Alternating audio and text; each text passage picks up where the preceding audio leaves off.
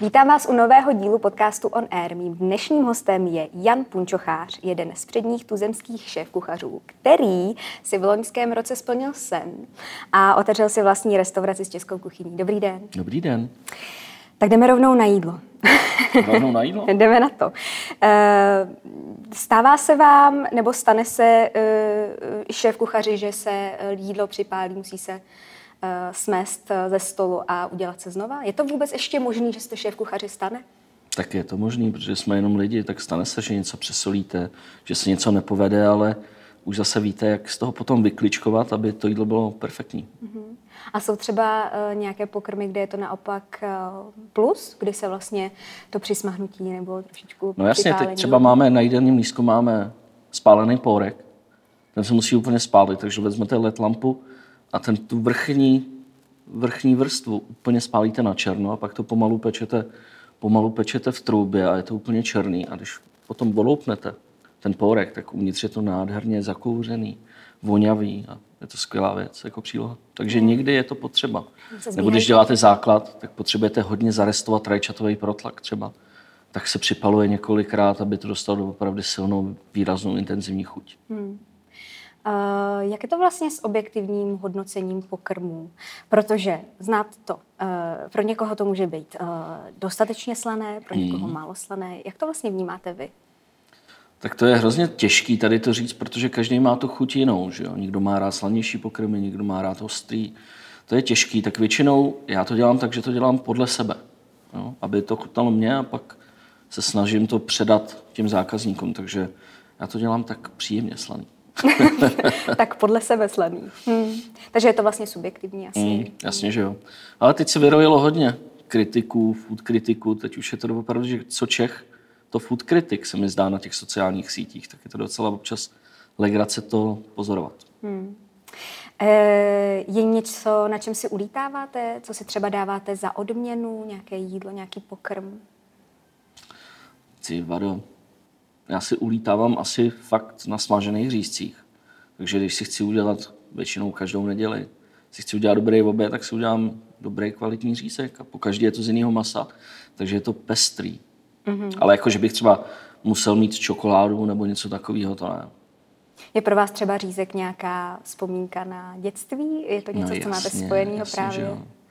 Moje máma vždycky udělala, že usmažila ty řízky a do hrnce dolů dala plátky chleba a ty řízky dala na, nahoru na ten chléb a dala je dopíct, dopíct do trouby, takže oni úplně skřehli, jako zvlhli a to byly nejlepší řízky, které já jsem kdy jet. Hmm.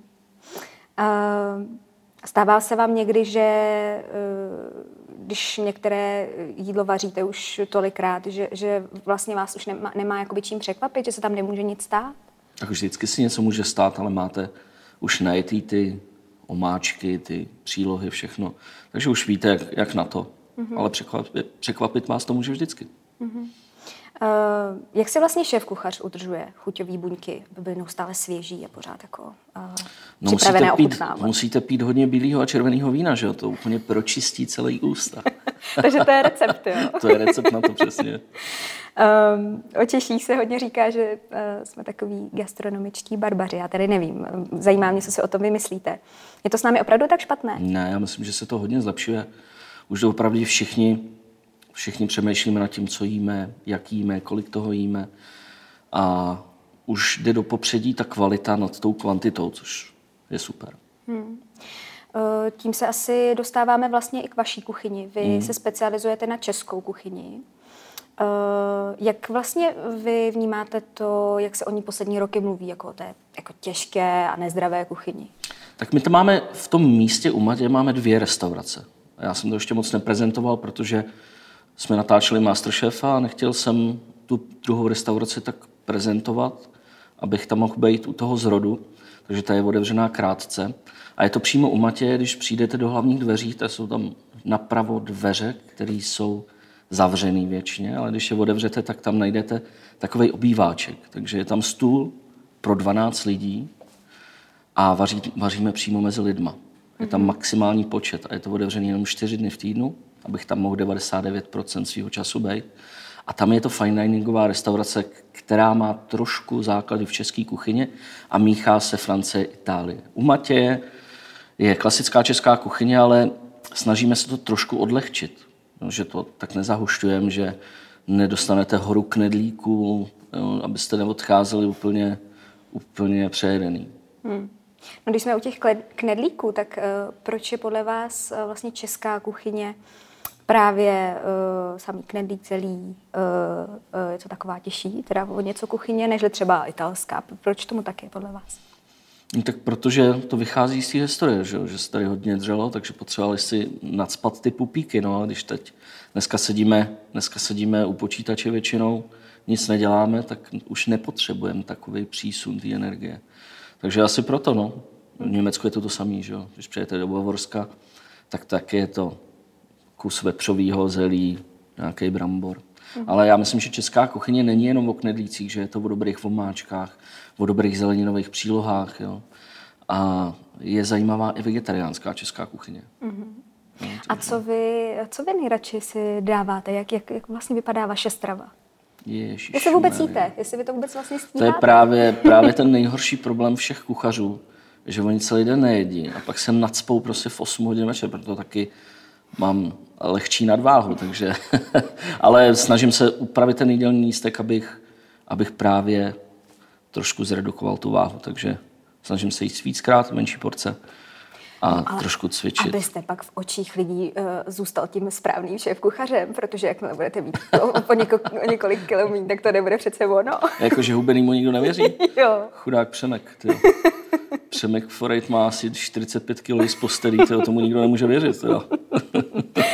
um, napadá mě, zkoušíte někdy vařit třeba podle nějakých starých receptů, podle uh, retigové? Ne, já moc takhle nemám rád, když se berou ty staré recepty a předělávají se to. Já si to vymýšlím a jedu si podle svojí, svojí lajny, takže že bych si vzal kuchařku a četl bažant na divoko, ten se dělal tak, zaušťoval krví, to ne. To mě moc neba. Hmm. Uh, prošel jste se zahraniční praxí. Uh, jak jsou na tom Češi, co se jídla týče v porovnání vlastně se světem? Tak jak jsem říkal, on se to už to hodně vyrovnává. Jo, že třeba v Praze najdete já chci říct, stovky suprových restaurací, kam můžete jít. A můžete si vybrat od Ázie až po českou kuchyni, francouzskou a vždycky vás to hezky překvapí. Takže už ten rozdíl takový mezi cizinou a Čechama není. Hmm. Troufám si říct, že ne. Ale samozřejmě každá ta země má svoji kuchyni, kterou chcete poznat, takže moje cestování, když někam jedu, tak se skládá hlavně o tom, abych mohl ochutnávat, ochutnávat. A teď v létě se mi, doufám, podaří jet do Japonska mm-hmm. a tam doopravdy ochutnávat ty věci, které tam jsou. To, to jsem trošku ulítlej. Mm-hmm. Myslíte, že to pro vás potom bude inspirace eh, třeba do budoucna jo, otevření bych... nějaké nové restaurace, ne, která by nebyla ne, česká? Ne, ne, ne, ne, ne, ne, nemáte takový Já si myslím, že myslíte, že místo telecího masa by dal tu nějaká třeba. to ne. Ne, ne, ne. Já už ty dvě restaurace, to jsou moje, moje poslední, já nechci se rozšiřovat takhle, protože uh, si nemyslím, že když máte šest restaurací, že můžete všude být a dát tomu ten punt z toho domácího podniku.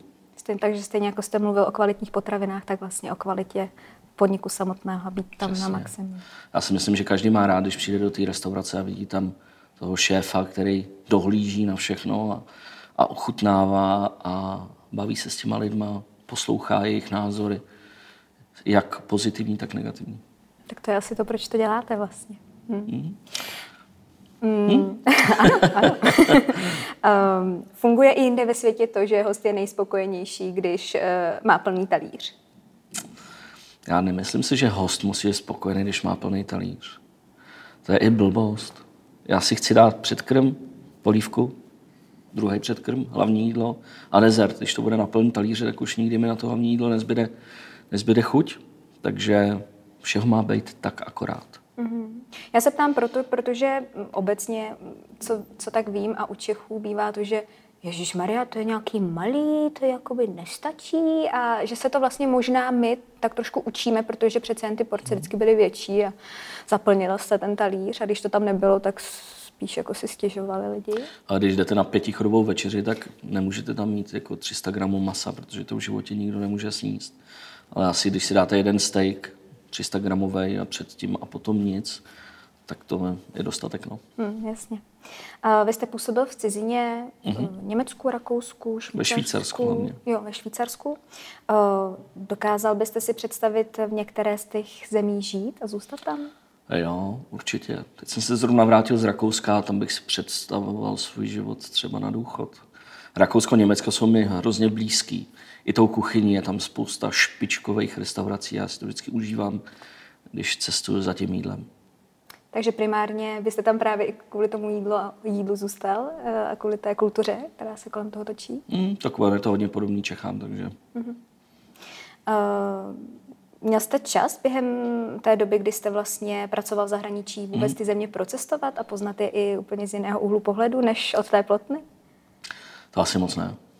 Hmm. Jako když jsem někde byl třeba na stáži 14 dní, tak jsem byl každý den od ráda do večera v práci. Že? Takže teď už začínám cestovat právě až teď. Hmm. Eh, s cestováním se hodně pojí zážitky a mm-hmm. mě by zajímalo, jestli právě návštěvu restaurace vnímáte jako zážitek. No, tak to je jasný, to musí být zážitek. Vy tam přece jdete úplně natěšený, jako když jdete do divadla. Že jo, a pak ten koncert začne, když vstoupíte do toho chrámu, do té restaurace a už se začíná, usměje se na vás číšník, už máte jídelní lístek, už se vám dělá, dělají chutě v ústech, takže jasně to je zážitek. Mm-hmm. Uh... Teď pojďme k soutěži Masterchef. Vy jste do širokého povědomí eh, vstoupil mm, hodně skrze tuhle soutěž. Eh, co vám tady ta zkušenost dává? No tak třeba, že už si také spolu můžeme povídat a necítím nervozitu, tak to mi to dalo hodně, že jako už ten ostych před těma kamerama je úplně jiný. Když poprvé jsem vstoupil vlastně na to natáčení, tak jsem ze sebe nemohl dostat ani slovo. Jsem úplně nervózní. A postupem času to tak jako šlo, šlo, plynulo. A teď už je to spíš legrace. My se tam můžeme hodně zábavy s chlapcema, se trošku pošťuchujeme, takže je to legrace. Baví nás to, si myslím všechny tři. Um, co výstup z anonymity? Jak, jaké to pro vás je? No, protože přece určitě vás lidi poznávají na ulici. Je to super, no, že si můžu udělat třeba 40 fotek za den, to je fakt paráda. Zastavují vás, děje se vám to no, hodně. jasně, že jo. Projdu restaurací a všichni vstávají s telefonama a chtějí se fotit, takže to je taková ta příjemná, příjemná věc. Um, jak takové natáčení probíhá? Protože my, když se na Masterchef, na Masterchef koukáme, tak je to v televizi hodinka, pohodička, užijeme si to, ale asi zatím je hodně, hodně práce. Tak jak ten den no, vypadá? V sedm hodin odjíždíme na natáčení a vracíme se v deset večer. V sedm hodin ráno, v deset večer. A jeden díl se dělá dva dny, takže si dokážete představit, jak je to zdlouhavý a náročný. No aby to byla trošku aspoň zábava potom. No a uh, ta zábava, máte nějaký scénář, anebo se prostě uh, vlastně stáváte hercem a musel jste se naučit právě hrát? No tak to bych Uvozovka. se takhle vůbec do toho jako no, nepasoval. My jsme pořád jenom kuchaři. Uh-huh. Nějak extrémně neumíme dobře mluvit, že jo? protože eh, Hráďa je z Ostravy, že jo? Přemek z Brna, já z Prahy, takže tam docela občas to, co z nás vyplave, vyplave to je úplná šílenost, ale není tam scénář. To opravdu všechno, všechno se děje jako živě, co se tam stane. Musíme reagovat na to, když tam třeba něco chytne, nebo když nikdo si neví rady, tak mu por, pomoct, poradit. Tam ani nemůže být scénář. Akorát ví, víme, co oni budou vařit. Hmm. Takže nějaká autentičnost, uvolnění se vlastně v tom, a před těma kamerama, jak jste říkal. Přesně. Uh, vy o sobě říkáte, že jste hodný média. Mm-hmm. ale... A je to tak, ne? Eh, no, jako tady úplně média. A mě zajímá, ale v televizi tam působíte eh, nekompromisně. No jak jde o jídlo, tak to musí být Že zůstáváte v té roli toho prostě šéf kuchaře. No tak jasně, že jo. Protože když tam mají ty nádherné suroviny, že jo, tam třeba vaří s rybama, který stojí jako tisíce korun a oni to tam zmasakrujou, no tak je vám to líto, že jo? Protože chudá krybička si tam plave někde a oni tam zmasakrujou potom, tak to vás mrzí, ale jinak já se všem vždycky snažím jako spíš pomoct, než naopak. Uh-huh. A vytváříte si k těm soutěžícím nějaký užší vztah? Jako, jako jak uší vztah? Myslím tím blížší vztah, jestli se, jestli se prostě vlastně dostanete do toho, že jste taková rodina, přátelé. A... Jo, jasně, že jo. A tak jak, teď... jak jednoduché potom pro vás je vlastně zůstat třeba nezaujatý, jako zároveň? Tak ona, když se natáčí, tak my se jako nestýkáme. Uh-huh. Jo, oni buď jsou v kuchyni, a my jsme na tom pódiu, že jo, takže se bavíme jenom to. A pak jsou separovaný. To není tak, jako že bychom u sebe seděli, pili kafe a povídali si o životě, to ne. Takže to může být až potom, když skončí to natáčení, protože to všechno musí být doopravdy strany. Hmm. Ale uděláte si sympatie k nikomu, že jo. A pak už je to jenom se soustředit na to jídlo. Hmm. No a teď eh, soustředit na jídlo. Co vlastně vy primárně hodnotíte? hodnotíte? Máte tam chuť, to je jasný, ale potom, eh, co do toho všechno jako zařadíte? Využití surovin, nápad, přístup k těm surovinám, právě když teda mm. ryba dopadne dobře a neschytá to. Co je pro vás důležitý? Říkáte to přesně, tak my je sledujeme, jak vaří, že jo. Oni prvně si vezmou velký nákupní košík, vběhnou do spižírny, naberou si ty věci a na nic nesmí zapomenout, protože už se tam nesmí vrátit. No a pak jak s těma surovinama nakládá, jo. občas je to teda hrozný masakr. No a pak, jako vždycky, když přijdete do restaurace, sednete si nebo stojíte, že jo, první vzhled, pak je vůně čich a pak chuť. Takže tady to jsou nejdůležitější věci. Hmm. Jak to vypadá, jak to voní a jak to chutná. Jak hodnotíte třeba to využití eh, všech těch surovin? Eh, jak vlastně na vás působí, když eh, hodně jídla třeba zbyde? No, to je taky velký masakr. Snažíme se jim to vtloukat do hlavy. Na začátku to je vždycky, už to bylo i v loňské řadě, i teď, že na začátku oni jako toho naberou co nejvíc a nevyužijou to všechno, protože se bojí, aby, ne, aby něco nezapomněli.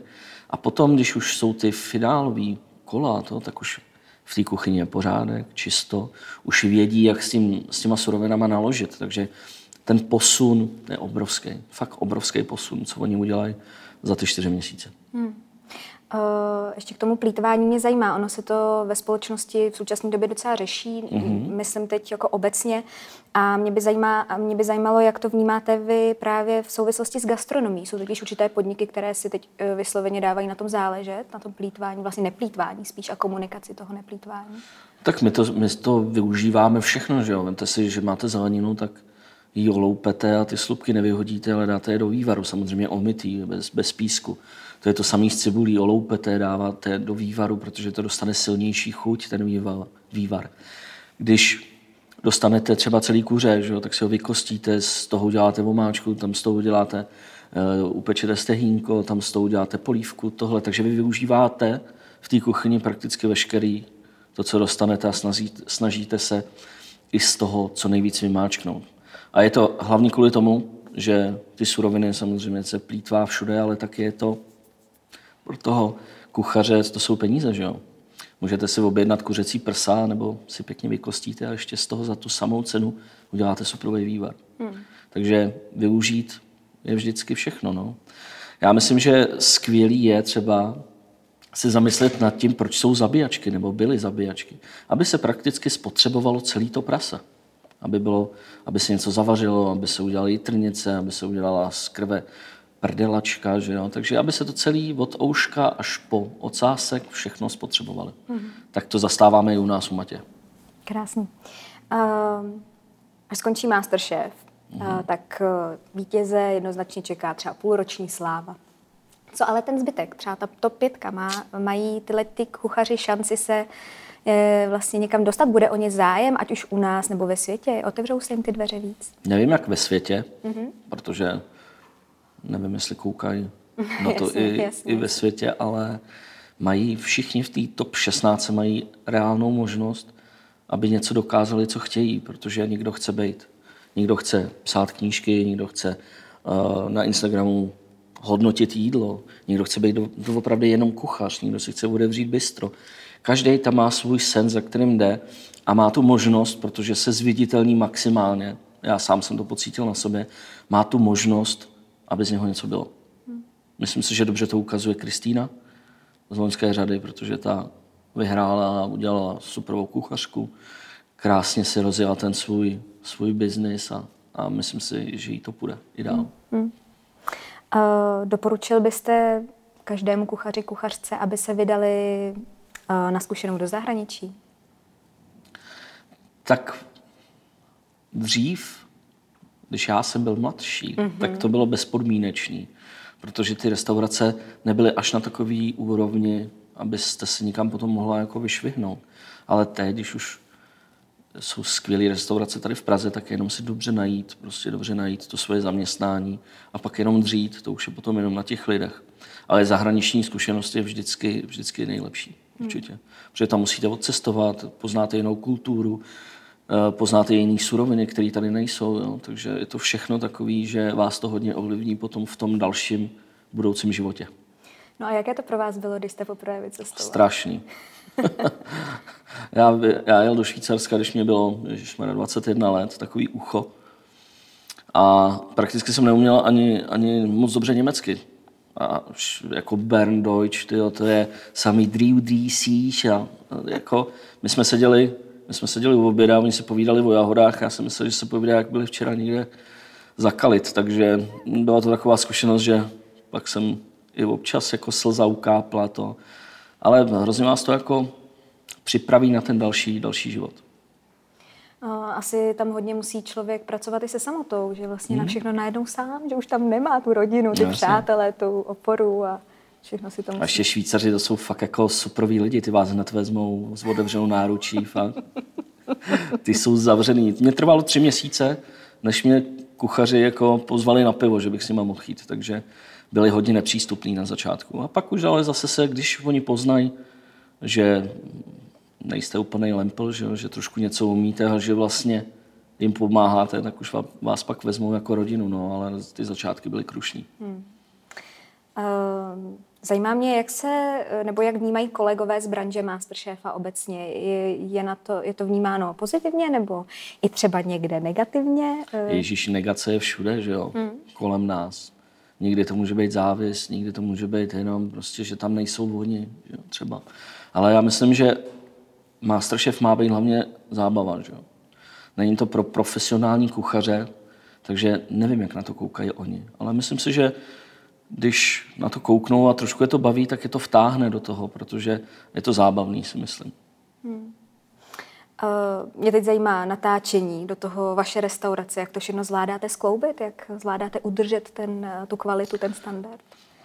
No, tak musel jsem, musel jsem, když jsem se rozhodl jít do druhé řady, tak jsem musel vytáhnout chlapce, který se mnou dělá sedm let a musel jsem ho udělat výkonným šéf kuchařem u Matě, aby už se staral o to všechno, protože my jsme prakticky čtyři měsíce absolutně, absolutně vedle mimo, mimo horu, protože se to natáčí 4-5 dní v týdnu, takže nemůžete být v té restauraci.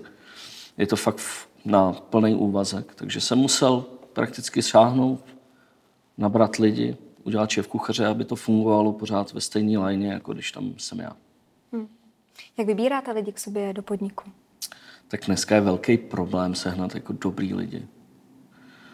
Jako, ještě si myslím, že když děláte tu fine diningovou část restaurace, tak je to takový piplání, taková hračička. A, a ty kluky mladý to hrozně baví, ale když přijdete k Matějovi, tak tam opravdu od rána večera vaříte, vaříte hory, litry vomáček, litry polívek, takže nikoho, aby to bavilo, aby vlastně kopal za tu českou kuchyni, to není jednoduchý najít. No. Třeba držkový vaříme, nevím, za týden 120 litrů, že? tak si dokážete představit jenom nakrájet ty držky, telecí, aby, aby to bylo dobrý. Že? Takže je to fakt dřina. Kuchařina je dřina. A musí si uh, uh, vlastně kuchaři, kteří k vám nastupují, projít vlastně nějakou, uh, jako, nějakou zkouškou ohněm, nebo dáváte jim nějaký speciální třeba po, takovýhle jako ne. postup. Já myslím, tak že... tady tohle a pak uvidíme. jako jestli nenakrájíš do minuty 20 kg cibule, tak ne, tě neberem. No, v dnešní době je to spíš jako, že, si, že se o ty zaměstnance musíte starat, nosit je takhle na rukou, aby vám tam vydrželi. Takže prochází zkouškou jenom, že se to jdou vyzkoušet a, a pak už je na nás, aby pochopili, jak my to chceme dělat, protože ne všude se to dělá tak jako od základu, od začátku. Že? Jsou polotovary, jsou nějaké věci a ne všechny restaurace si všechno vaří sami, knedlíky berou a, a brambory mají voloupaný a to my ne. My všechno jedeme prostě poctivě od kostí až po zeleninu, všechno bereme hrubý. Pečivo si děláme sami, bombony, dezerty, všechno. Takže aby ty kuchaři pochopili, že to je krásná práce, ale to drží jak bake. Věřím, když nejíte a pak se večer naládujete. Přesně. Ještě se zastavit v nějakém dobrým fast foodu, to je taky naše, naše krásná vlastnost kuchařská. Pod lampou je největší tma. Hmm, to tak bývá. Eh, je pro kuchaře vašeho renomé vlastně ta nejvyšší meta právě otevření vlastní restaurace, nebo je tu něco, eh, co je ještě v tom pomyslném žebříčku výš? Každý to má jinak. A pro vás? A já jsem se vždycky honil za nějakou vizí třeba Michelinské hvězdy, jo, že jsem chtěl být věhlasný a to. Ale jak už jsem zestárnul trošku, tak už teď si myslím, že je prostě super mít plnou hospodu a není nic hezčího, když si stoupnete na ten plac a teď jenom slyšíte, jak tam cinkají ty příbory, cinká ta sklenička, jak jsou všichni šťastní, blažení. To je asi ten nejhezčí pocit. To je ten zážitek. Jo.